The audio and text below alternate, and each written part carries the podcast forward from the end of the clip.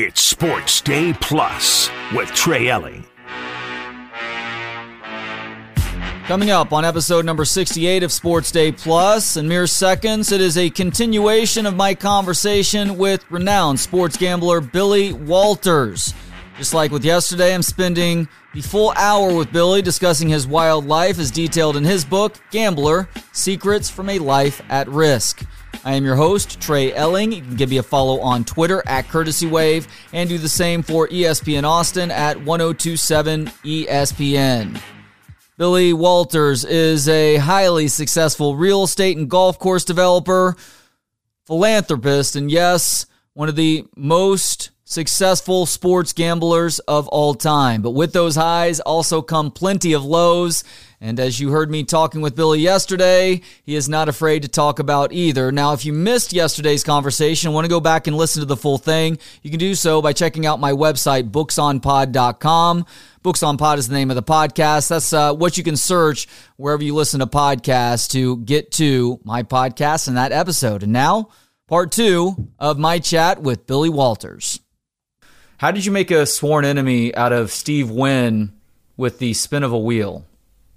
I was playing poker at the Golden Nugget in Las Vegas, and a couple guys approached me, and uh, they had this idea that they could beat roulette wheels. They were explaining to me about bias roulette wheels, and they were looking for someone to put up a bankroll, and they were going to play roulette, and whatever money they won, they would split it with me.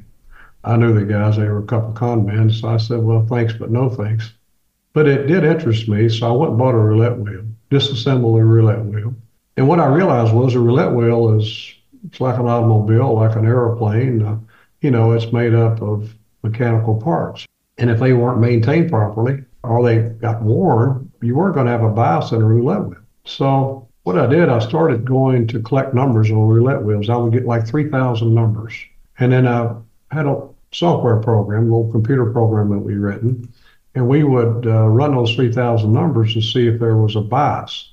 And what I learned was, Trey, almost every roulette wheel has a bias, but finding one that has enough of a bias to be able to overcome the house odds, that's the whole key. So if I saw one that looked like it could have that big of a bias, I would go back and I'd get like 27,000 more numbers. Then I would run computer program on 30,000 numbers to try to get a stronger indication whether there was a bias there or not. And then the wheels that I identified that I felt like had a bias, I would play those wheels. Now, there are two kinds of roulette wheels. There's a, what we call a French wheel, which has one zero, and then there's an American wheel that has two zeros.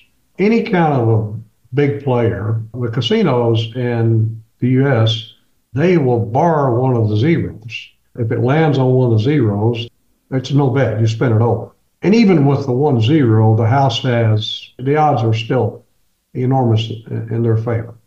I found a wheel first at the Golden Nugget in Las Vegas. I was playing poker there in the poker room. Matter of fact, I was playing poker with Steve. I saw a wheel there that I thought I could beat. And I told Chip and I told Doyle uh, both about this. And I said, You guys want to partner up and do this? And I thought they were going to laugh me completely out of the uh, Golden Nugget. They both started laughing so hard. They said, Well, everybody in the world's tried to do this. And I said, well, this is different. I, I bought the wheel myself. I, I disassembled it and I, you know, I had Mike to write me a computer program and I ran numbers and these wheels are biased. Ah, ha, ha, ha. Well, so anyway, I went and played the roulette wheel at the Golden Nugget. And uh, first time I played it, I've been playing for about eight hours and uh, it's like four o'clock in the morning and I'm down to my last $50,000. I thought, well, boy, you big idiot. anyway, the numbers started hitting, and finally won my money back, and uh, I won a small amount of money. You know, I played for, I don't know, 20 some hours the first time. But I'm playing poker with Steve almost every night, and then we're playing golf at the Las Vegas Country Club. Well, I started getting numbers in other casinos, and I started getting numbers in Lake Tahoe, I started getting numbers in Atlantic City. And I went to the Super Bowl of Poker in uh, Lake Tahoe in 1986. It was Amarillo Slim's basically it's a tournament of champions. It's uh, it was a tournament after the World Series. While I was there, I ran the numbers on the roulette wheel there at Caesars in Tahoe, and I saw it was a good wheel too. Well, after the tournament was over, I went back and uh, I won two million dollars there playing roulette. And then I ran some numbers on some hotels in Atlantic City, the Golden Nugget in Atlantic City, there were a couple roulette wheels there that I thought I could beat. So I'm playing golf with Steve one day at the country club, and I drove him back home. He lived in the Scotch 80s, and we made a game. I had to put up a million dollars. I could bet a thousand dollars to a number, but I had to put up a million bucks. So uh, I chartered a plane, and Susan and I flew to Atlantic City. I put a million dollars in the cage, and I went over to play the roulette wheel. I asked Boone Wason, the guy running the casino at the time, I said, which one of these zeros are you going to bar? He said, well, we can't bar any zero in Atlantic City. It's against the law. I said, that's impossible. I made the game with Steve Wynn. He owns a hotel. Well, Billy, you know, said, Steve probably didn't understand the New Jersey gaming laws. I said, well, so he called, they called the gaming people in New Jersey. They wouldn't make an exception. Well, I wasn't going to play the roulette wheel with two zeros, although I felt like I could beat it, but I wasn't going to play it with two zeros because I didn't want to wake people up that I could beat a roulette wheel with two zeros. So I go back over to the bar and I sit down, and this was when I was drinking, and I started drinking Corona beer. Well, I drank a case of Corona beer. I got face drop. I went back over to the blackjack table and I started playing blackjack, and I lost the entire million dollars. wow. I got on a plane the next day. You can imagine the sermon I gave myself on the way back to Las Vegas. But anyway, I get, I get back to Las Vegas. So a couple days later, Steve's calling me, hey, let's play golf. I said, okay. So we go play golf. A couple weeks later, he says, why don't we go back up? Said, uh, they're going to have the U.S. Open at Shinnecock and said, we can take the helicopter over to the golf tournament. I said, Steve, I can't play the roulette wheel in Atlantic City with two zeros. I, I'm not going to do that. He said, well, I figured out how we can do it. He said, uh, we'll keep track of the amount of time you play. Whatever the per is, a percentage that means, I'll give you your half of it back. And he said, that's the equivalent of one zero. I said, well, that's good enough for me. So this time I went up, I put up $2 million. I could bet 2000 to a number. So I went up and uh, the first day I won $3.2 million. And uh, back in those days, they closed the casinos in Las Vegas, I mean, in uh, Atlantic City at four o'clock in the morning. And they didn't reopen them until the next morning. So I played at four o'clock. I'm 3.2 million winner. They closed the casino. I think I'm going to go to Shinnecock the next day with Steve to watch the U.S. Open. Well, I get up. Steve's already gone. He left me there. I, am sure he thought, well, I lose the money back. So I go back down there, and the roulette wheel's still there. And I started playing again. And although I won, I mean, I wasn't nearly as uh, effective the second day as I was the first day. But I probably played about eight, nine hours, and uh, I'm 600,000 winner for that day and uh, the place is just covered up. Uh, I got people look looking up underneath underneath this roulette wheel. I got they're looking at everything. Some guy comes over and sits down next to me. He's the head of the gaming control in New Jersey, and of course there wasn't anything wrong with the roulette wheel. They could have put a gun to my head. I didn't do anything to the roulette wheel, and uh, but anyway, so it gets about five o'clock in the afternoon, and uh, I put up two million. I won three point eight million, so I decided, well, maybe it's time to go on home. So they wrote me a check for 5.8 million. I got on a plane, flew back home, and then uh, and then from that moment forward, Steve Wynn and I've had a we've had a, a a strained relationship. Let's put it that way. It was fine when I lost a million dollars up there to him playing blackjack. It was fine when I lost a half a million in uh, the Golden Nugget uh, months earlier playing baccarat or blackjack when I was drunk. But when I won the 3.8 million playing roulette, uh, he's never forgiven me for that. He sent that wheel to the manufacturer, Paul and Son, who had bought it from. And they told him there was nothing wrong with the wheel; it was perfectly fine. I was also told by people who worked there that he sent the wheel to NASA. He had them to cut it up to see if there was something wrong with it. There wasn't anything wrong with it. And uh, so that's that's my story with myself and brother Steve Wynn. He is legendary sports gambler Billy Walters, has told his incredible life story in the memoir Gambler Secrets from a Life at Risk, and he is nice enough to talk with me about that for the full hour. That started last night, continues tonight right here on Sports Day Plus. It's Sports Day Plus with Trey Elling. It's Sports Day Plus with Trey Elling.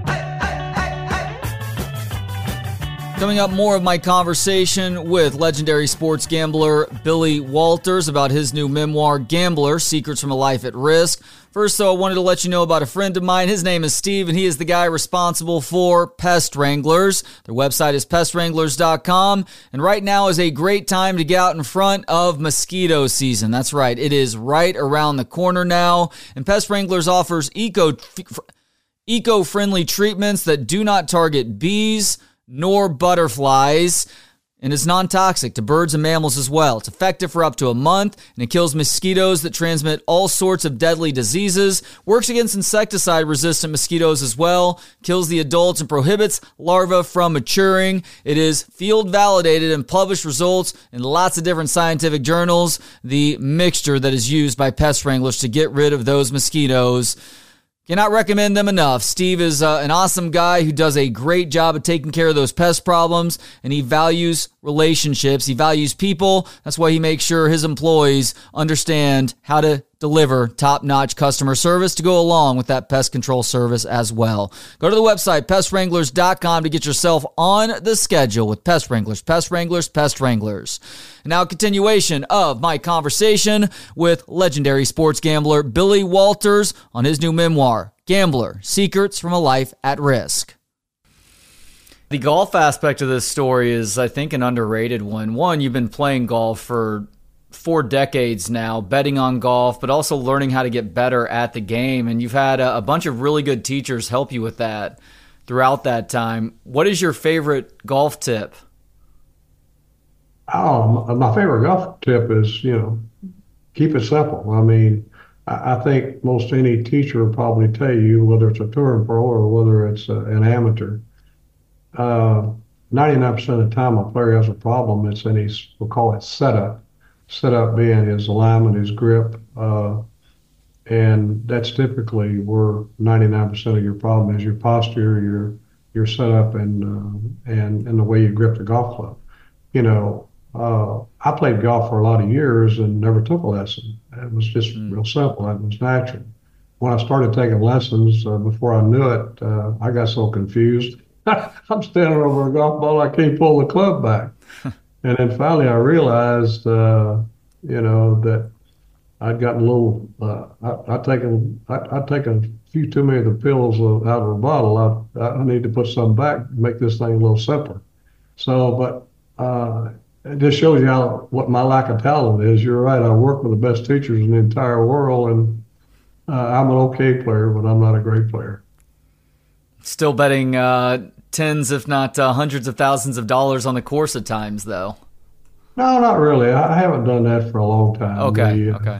No, no. You know, for a period of time in my life, you know, golf was a huge part of my of the way I made a living. Yeah. And uh, but when I quit the sports betting and uh, I'm sorry, I quit poker and quit all the other stuff uh, other than sports betting, I continued to play golf. But uh, there's been a few times maybe since then I've played, you know, some real high rounds of golf. Doyle and and I got a good friend of mine in Florida. His name is Dewey Tomko, and uh, they put a deal together. Uh, it was televised actually on ESPN. It was a nine-hole, three-man scramble, hmm. and uh, um, the uh, we played for a million dollars a hole. Just somehow, I don't know, Dewey and Doyle got on the same team, hmm. and uh, and then the second day, we, we had a deal where it was two man teams and we played for $200,000. And outside of that, I really haven't had uh, what I would call any big golf games since, you know, since uh, the late 80s. So I play golf today, and a lot of guys I play with, uh, we don't play for anything. I mean, I, I, won't, I never ask anybody to play for anything because of who I am. But most of the guys will play for anywhere from five to a twenty dollar Nassau. Some guys want to play for a hundred or two hundred or five hundred, but that's very rare. And uh, but sometimes I'll just go out with a caddy and practice all day. I I, I love playing golf, man. It's uh, the uh, so if I never bet another nickel on golf, I, I could play golf. It, I don't.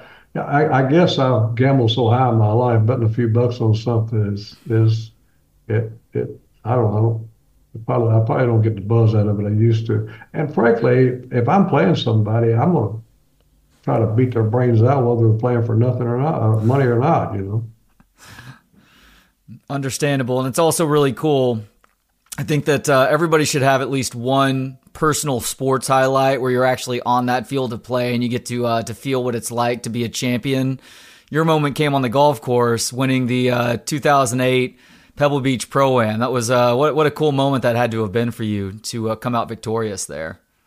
It was. You know, I played a lot of um, pro ams. I played in a lot of member guest tournaments. Uh, this tournament uh, was so appealing to me because everyone who goes to this tournament, I mean, man, they're grinding. They're really trying hard, and and it's not a tournament that you know some guys go. I mean, they really watch the handicaps there. They have a uh, they have a marshal that follows you around on every hole. You know, they uh, it's it's a well well ran tournament and it's a very competitive tournament from an amateur standpoint. So that's why it was so appealing to me. Uh, ironically, the year I won it, I almost didn't go. Uh, I've been doing sports the entire fall, and I hadn't hit a golf ball. And when I quit, when sports season started, I, had developed man, I don't know why. It's never happened to me before in my life, but I was I wasn't putting well, and putting is like the strongest part of my game. Hmm. And then uh, just before the we were supposed to go to Pebble Beach, I got the flu. So I started to pull out, and Susan said, "Ah, no." I said, "You'll feel better," you know. So I go up there. I haven't hit a ball, and I'm still not 100 percent.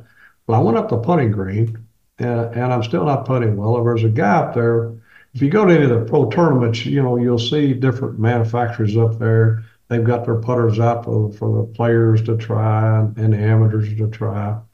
So I go up there, and it's the first time I saw the, the big grip on the putter. Uh, yeah, uh, KJ Choi at the time you used a putter grip, and it was made by a company called Superstroke.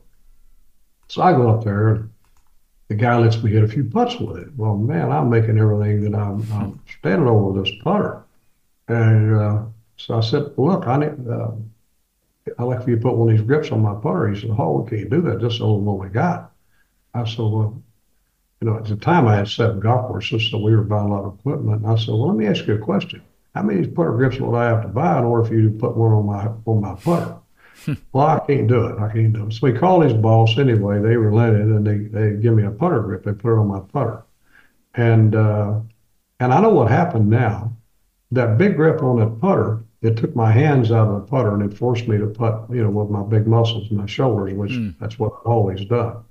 That week at Pebble Beach, I don't know if you've ever played any golf at Pebble Beach, but the greens are very small and they're pretty treacherous. I never had one three putt and the entire week at Pebble Beach. No, didn't have one. I mean, I putted so good it was unbelievable. Wow. And uh, the best score I shot uh,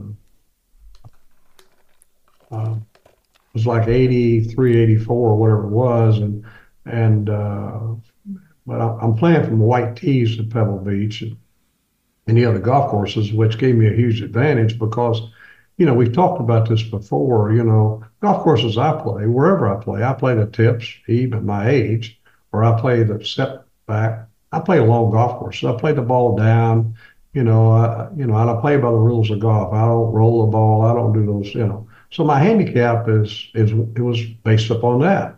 Well, they put me in a golf tournament and they moved me up to the white tees. Uh, I mean, it's like a, you know, you got a, huge advantage over some guy who plays there every day. So although I wasn't playing well, I was hitting the ball most white tees. Well, heck, I hit wedges in almost every green. And although I dubbed a lot of wedges and I didn't hit them too good, but uh, and this uh, the guy that I played with, I, I got to tell you this one last story. His name is Freddie Jacobson. Funny, funny dude. I, I, I liked him a lot, and we had so much fun together. But uh, He's the streakiest pro I've ever played with in my life. that week, he, he had 16 birdies. He had two eagles. One day at Pebble Beach, he birdied seven holes in a row. Now, that year, there were two guys that went into a playoff Vijay Singh and, and, and Lowery. They were nine under par for the tournament. Freddie Freddie was 20 under. He had 16 birdies and two eagles, and he finished the tournament about two or three under par. So any other tournament, you look at any pro player that wins a tournament, you know, at the very most they have maybe oh, one or two bogeys. This guy, this guy had 16 birdies and two eagles, and he finished six shots behind the lead. It was, but every hole it seemed like he was out of, I would either part getting the shot or I, I birdied actually a couple of them getting a shot, and that's how we won the tournament. Hmm. But as you can imagine, a professional gambler from Las Vegas, I mean, when it when we won the tournament, and we won the tournament by like ten shots. I mean, boy, they were doing some howling. I mean, it was like, oh my God, it has to be a sandbagger.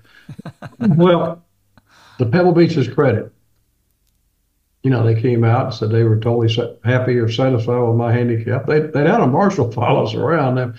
They they knew how the scores were shot, and and and, and as a matter of fact, they invited me back uh, another year to play. Which you know, there's history of Pebble Beach. There's guys up there who they feel like have been sandbaggers who won. I won't name anyone, but and they but they never ever get invited back. Now I got invited back uh, but they gave me a guy. Uh, on a good day, I might have been able to beat him myself. anyway, I think we finished last the tournament, but I did get invited back, which uh, I really appreciated. Do you ever have any interactions with Bill Murray? He's obviously uh, legendary for taking part in that pro am. Did you uh, encounter him at all while you were there? No, I've never met Bill Murray. No, sir, I haven't. He is renowned sports gambler Billy Walters. We are discussing his excellent new memoir, Gambler Secrets from a Life at Risk. Conversation started last night, continues tonight, and is going to go through this entire hour right here on Sports Day Plus on 1027 ESPN. It's Sports Day Plus with Trey Elling. It's Sports Day Plus with Trey Elling. Back with legendary sports gambler Billy Walters. He is also a highly successful real estate and golf course developer and philanthropist. Our focus, though, is on the sports gambling side of things because you can imagine somebody who has experienced the highs of sports gambling has experienced plenty of lows as well. And he has no problem talking about those things as he has done in the excellent memoir Gambler Secrets from a Life at Risk. Now, the story of how you eventually uh, came to be found guilty of insider trading in 2017 is just a wild story. There's quite honestly too much for us to go over at all in this conversation right now, but it essentially began with a 2011 interview with 60 Minutes, where at the end of this interview, that was a comparative piece on risk taking that included sports betting. You mentioned to uh, about getting hustled by Wall Street shortly after you become the target of an investigation by the FBI and the U.S. Attorney's Office in the Southern District of New York for suspicious trading. Now, the invest, uh, initial investigation did not uh, turn into anything, but they just kept at it. And ultimately, uh, there, there was a lot of shenanigans and quite possibly some illegal things happening that led to you uh, getting convicted of insider trading and having to spend 31 months uh, in a federal prison. Now, as you talk about in the book, and as you've probably talked about way too often in the interviews that you've done for this book, if Phil Mickelson, your former friend and betting partner, would have taken the stand and simply told the truth about things, and boy, what a colossal piece of that guy is, you probably avoid jail time altogether. But I'm not going to ask you about that, Billy, because you've talked about that entirely too much. What I do want to ask you about, though, is that in retrospect, you feel like you would have been found incident, uh, innocent if you had just taken the stand in trial. So, why did you choose not to take the stand, and how do you think that would have changed things ultimately? Well, knowing what I know now, I think that was really the only chance I had of being uh, not going to prison. As you noted, the jury, there were three main things that the jury never knew before they went back, actually, four. Three main things the jury never knew before they went back to decide, you know, my fate. The uh, guy who was in charge of the white collar crime unit in New York City, David Chaves for the FBI, uh, who investigated me for three and a half years, who brought uh, his his work. Uh, he's 100 percent of the reason that I got indicted. Him and the Southern District of New York, and working with him, they didn't know that he had been caught violating the law. They didn't know he'd been suspended from the FBI in my case. they didn't know that the judges residing in, in the courtroom had uh, advised, had, had suggested, had recommended he be indicted for, for two criminal felonies. They didn't know that. They didn't know that the FBI had 60 days of wiretaps on me and didn't play a one for them. They didn't know any of that. And they didn't know that Phil Mickelson, uh, who they read about in the paper that was going to be in court, who they read about earlier, they didn't know that Phil Mickelson had given two previous interviews to the FBI and had told them emphatically that I did not give him any inside information.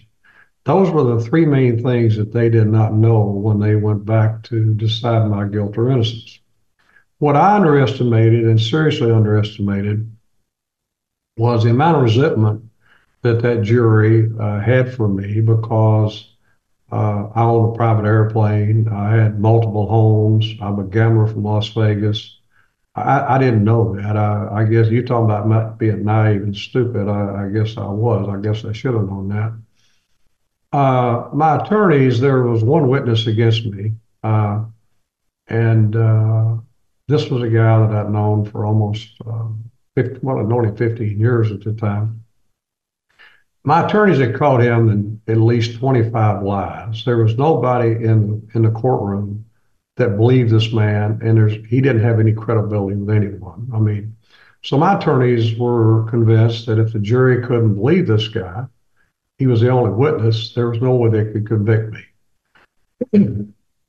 and uh, I was there in the courtroom every day. I saw it, and and there's no question that this man had no credibility. The 31 months I was in prison, when I look back at this, and I said, well, what would I do differently if I had a chance to do it? I had to testify because if I'd have testified, the jury would have known who I was. They would have known my background. Uh, they would have also known when we talked about this stock, when I bought it and when I sold it and why I bought it and why I sold it. I could have explained what took place and they could have understood it. Uh, I didn't do that because you know we've been there three and a half weeks.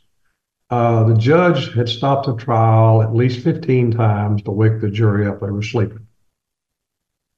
That one guy on the jury had already said he's leaving next uh, Monday. He has to go on a business trip. Well, when we were uh, deciding what to do with this, the attorney said, look, we've been here three and a half weeks. These people are blinded looking at charts, which they don't understand. And the uh, Tom Davis, the witness, no one believes him. He's got no credibility. And these people want to get out of here. We were kind of in the winter months in, in, in New York. And uh, we believe they, if they can't believe him, they can't convict you. We had 23 witnesses set to testify, including me. And it was my decision. And, and the bottom line was I said, okay, well, I agree with you. They can't believe me. So we put on five witnesses. Uh, I think we put on a pilot, we put on a controller from our company, and three stockbrokers I did business with, and uh, wrapped a case up. And like I said, Monday morning quarterbacking, you know, we all know what that is. On you, you bet on you make you make a decision, you look back at it and you say, well, what could I have done differently to got a different outcome? Well, I know what I would have had to have done differently. I would have had to have testified because during the entire trial, those prosecutors kept reminding that jury about my multiple homes, my private plane, me giving my celebrity friends inside information, which they knew wasn't a lie because the guy they were referring to was Phil Mickelson. They wouldn't call him to testify because they knew what he was going to say. I tried to call him, which he said he would come. And in the 11th hour, his lawyer said, no, he's not going to. If you call him, he's going to take the Fifth Amendment. Well, if someone tells you that they're going to take the Fifth Amendment, you cannot call them. Okay, so they leaked all these stories months earlier and implicated Phil Mickelson. Okay, he's a famous guy. It's it's in all these newspapers. So when we were uh, impaneling a jury up there and we were asking them questions, you know, prospective jurors, we had two or three people say, "Was Phil Mickelson going to testify in this trial?"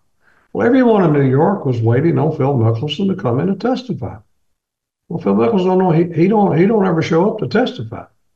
Okay, so you got one witness against me. You got a guy we caught 25 times lying, who nobody believed. And if, if Phil Mickelson had testified, I am sure as I'm looking at you, Trey, I wouldn't have gone to prison because Peter walked in there and simply said what he told the FBI. I did not give him inside information.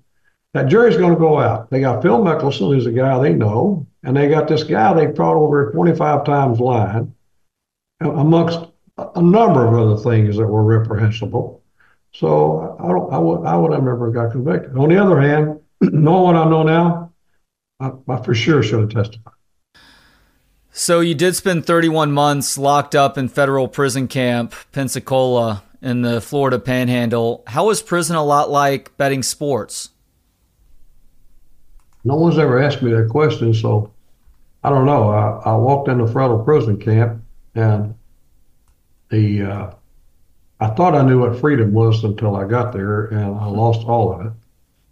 And uh, I stayed in an 18 by 22 room with nine other men uh, with bunk beds, and, and the walls had black mold all over them.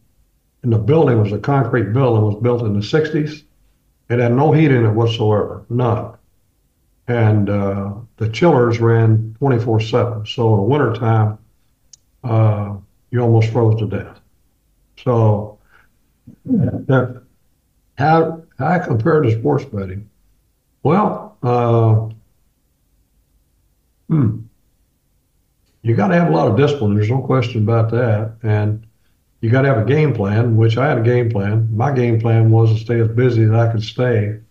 And I did. I, I was the only guy out of 600 guys there. I was the only guy that had two jobs. And uh, I worked at a laundry and I worked at uh, the naval base. And I mentored a couple dozen men. And uh, and then on weekends, Friday night, Saturday, and Sunday, uh, I was uh, I was there on visits with people who, who either worked for me or friends who came to see me. But I had a very, uh, uh, very rigid and uh, I had a very uh, precise uh, schedule.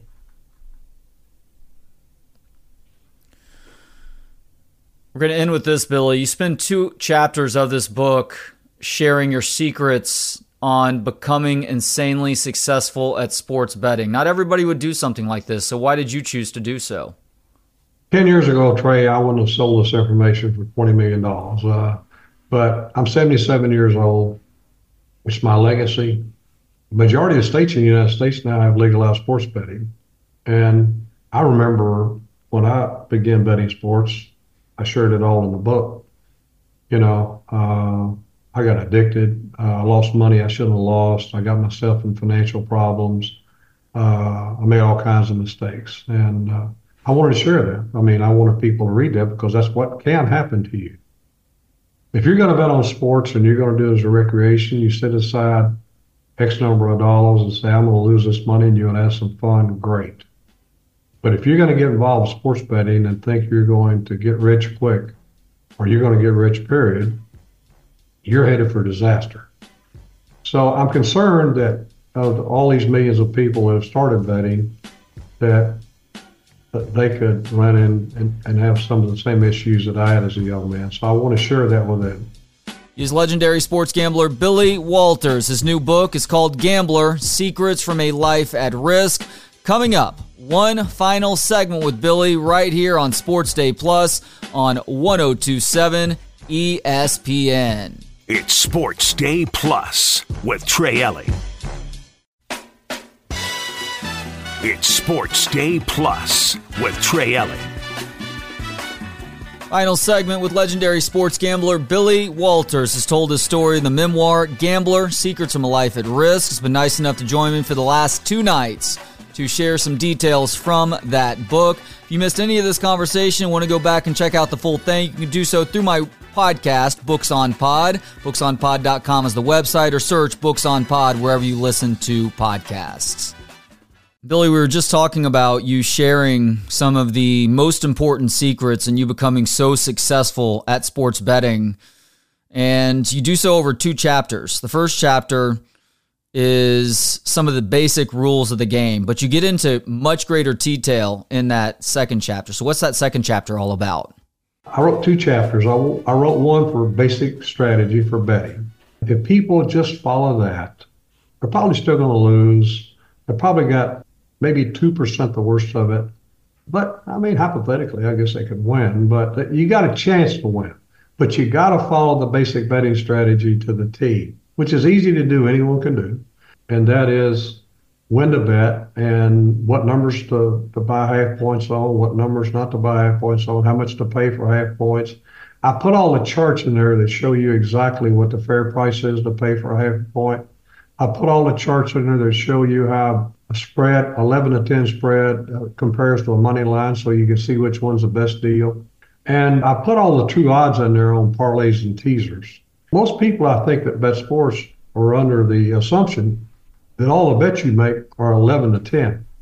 You're risking 110 to win one. Well, in parlays and teasers, that's not true. A lot of parlays and teasers, you're laying a dollar thirty, dollar thirty-five. You got no chance. I mean, no chance to win. So the basic betting strategy is going to educate you on, on, on the main things that you need to understand to bet sports. For people who think maybe they want to be a professional handicapper or a professional better, a masterclass section of that. Believe it or not, Trey, it took me six months to write that to get it down to where hopefully people can follow it. It's fairly complicated, but I think we have it now where most people could probably follow it. And that's exactly what I do. It's exactly how I do it. And when I wrote the book, I can tell you that is 100% up to date at the end of last Super Bowl. There's nothing that I know about sports that isn't in there. All the various factors that involve games, travel time, weather, surfaces, I've included all those in there along with the value of those. The home field advantages, I put all that stuff in there. If you're betting sports, it's undoubtedly going to give you the only chance in the world that you've got to win. If you've got one bookmaker and you're signed up with some guy that paid you something to sign up with him, and you're not looking at lines from any place else, you have zero chance to win. Zero. You may win one bet, or you may win 10 bets, but over a long period of time, you have zero chance to win. In order to bet sports, you've got to get the right numbers, and you, you've got to pay a fair price for things. If you overpay for it, you got no chance. Uh, so that 11 to 10 that you think you're laying, if you go out and you lay a bad number, you're not laying 11 to 10. You're laying a dollar 20 or you're laying a dollar 30. You're only getting 11 to 10 if you go out and you get the right numbers. And I put a strategy in there that allows, I can pretty much tell you nine times out of a 10 on a Monday where the line's going to go to on a Saturday. And I've shared that all, all that with you, those strategies in there and why you should bet on certain games early and why you should wait on certain games to bet late. All that's in the book. Long-winded answer to your question, Trey. Mm-hmm. But like I said, I'm 77. I'm not going to live forever. It's it's my legacy. Since last season was over until this season began, these teams they've traded players. You got a lot of new players. You got a lot of new coaches.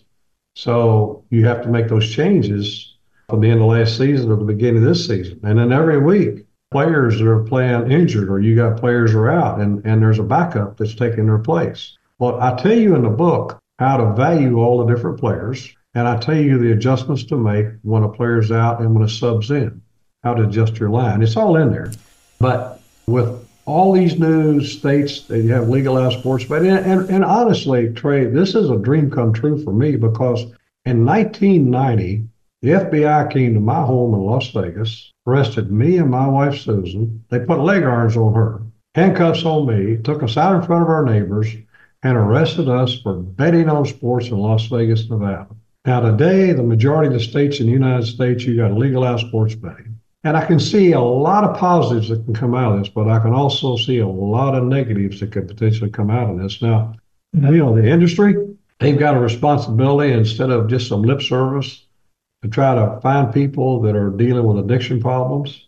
The NC2A and the NFL, they've got a real responsibility. And I'm not talking about one meeting. They need to meet with these young men on a continual basis. And they got to point out to them how important it is that they don't bet on these games or any other games and how and why it's important, how it affects their team, their teammates, how it affects their career, Because let's face it, these are kids, or they're very, very young men, and uh, and, and you know they're they're very competitive. They want to bet on themselves, but what they don't realize is that one little bet can destroy their entire career, or it can send out the wrong message. So the NFL, the NC2A, we're going to have betting. I think that's great, but we've got to get in front of these people on a regular basis, and we got to remind them over and over and over. The good news is you got more transparency now with sports betting we've ever had. Because everybody bets, they have an account, they got all your personal information, all that stuff's there. That's good. But the NC2A, these colleges, and uh, and the NFL, all the professional leagues, NBA, everyone, they got a responsibility to sit down with these players and point out to them, you know, it, will destroy their career. And, and it'll not only destroy their career, what it'll do their team and their teammates. Yeah, it feels like a whole lot of posturing by the sports leagues right now, if I'm being completely honest. And I'm with you. I think that legalizing sports gambling uh, was an obvious step versus demonizing it and pushing things into the uh, underbelly of society. But we're also at a weird time because it's as easy as making a sports bet as just punching a couple of uh, spots on the screen of your cell phone in order to do so in a lot of states. So it is it's tricky, and the responsibility is of course, it's on the individual, but it is also on these sports leagues that stand to make millions, if not billions, of dollars on the partnerships that they have uh, with these sports betting entities, too. Yeah, I agree. I do want to end with this, Billy, because we cannot understate uh, the the philanthropic side of uh, you uh, and your wife and everything that you try and do in giving back to the community things like Opportunity Village, but uh, your focus now, based on your time spent in prison, also has to do with prison reform. Uh, how are you going about trying to make things better uh, inside prisons in the not too distant future? Well, when I was in prison, I mentored a couple dozen men. I had visited people in prison before, although I had hired people out of prison. I really didn't understand the impact that prison was having on some people's lives.